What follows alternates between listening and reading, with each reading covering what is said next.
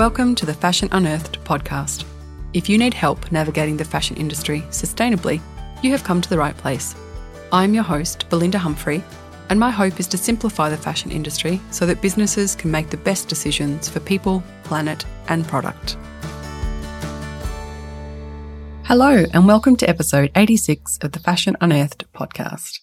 Today, I wanted to talk a little bit about legislation. It's a topic that has been coming up a lot in conversations that I've been having.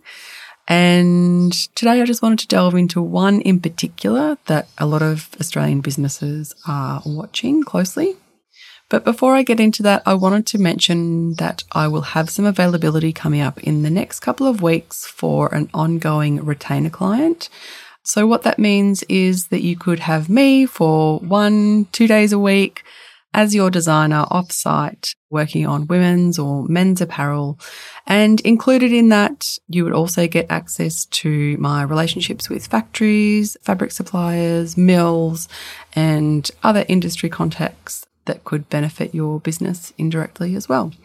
So if that's something you're thinking about, you need extra support with design or research, sourcing, all the things that designers do, please get in touch. I would love to talk to you about what your plans are. You can send me an email at info at belindahumphrey.com and we can just set up a little chat and see how we go, see if we're a good fit. So, like I said, there are a lot of different legislations on the table or in work at the moment. I think I read that there are up to 60 different legislative initiatives in work. But today I wanted to talk about one in particular, and it's the EU Corporate Sustainability Due Diligence Directive, the CSDDD, or I've seen it abbreviated to CS3D. And essentially, what it is, is it's creating an obligation on companies globally that meet different standards or thresholds, which we'll get into a bit later, to conduct human rights and environmental due diligence and make available a complaints procedure. So it's likely to come into effect in less than five years. It's in the final stages now. I think they're just ironing out some some scope issues in terms of how far and wide the scope goes and definitions, but it's looking to be adopted by next year. And then, depending on business size, they'll give businesses in those thresholds two years to comply. So the CSDDD is intended to complement the proposed EU Corporate Sustainability Reporting Directive, or the CSRD. And so the CS3D imposes legal obligations on companies within the scope within the range to manage the human rights and environmental risks.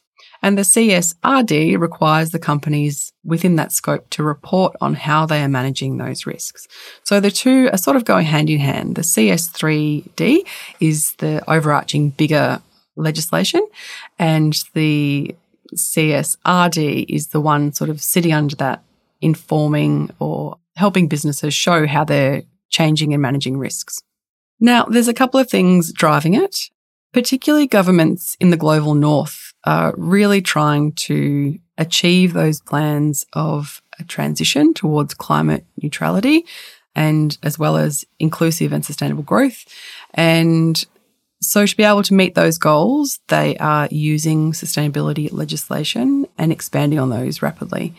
So, the European Green Deal is the cornerstone of the EU's industrial strategy, and it's comprising a series of proposals to make the EU's climate, energy, transport, and taxation policies fit for reducing net greenhouse gas emissions by at least 55% by 2030.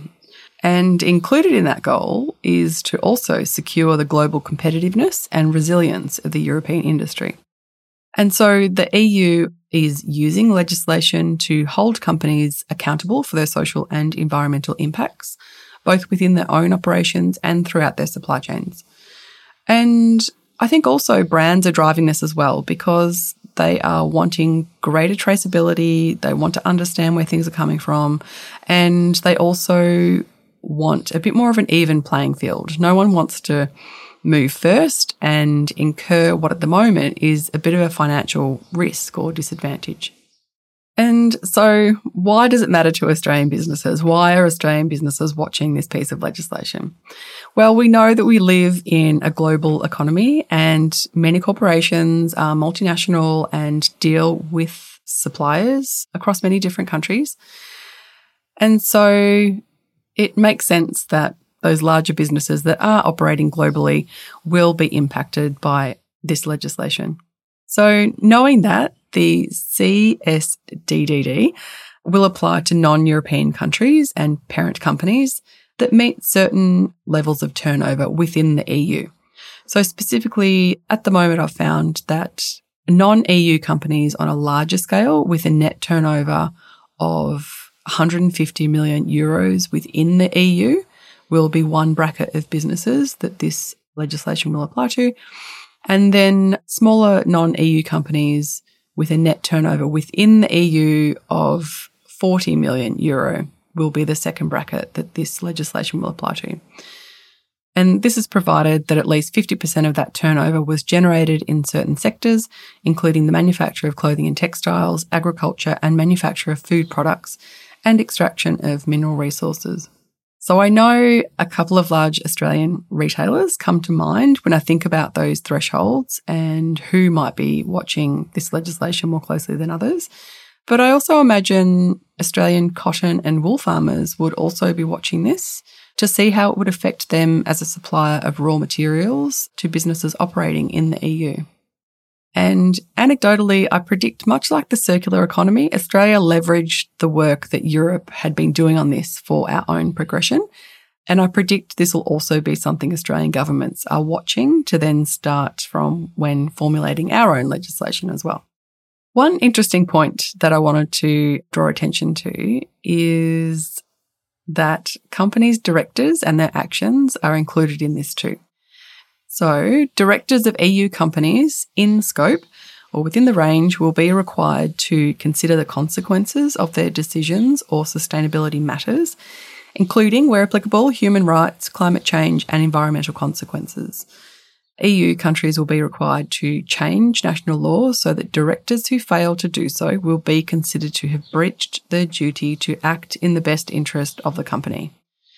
So companies with more than a thousand employees must have a relevant and effective policy in place to ensure that a part of any variable remuneration for directors is linked to the company's transition plan for combating climate change.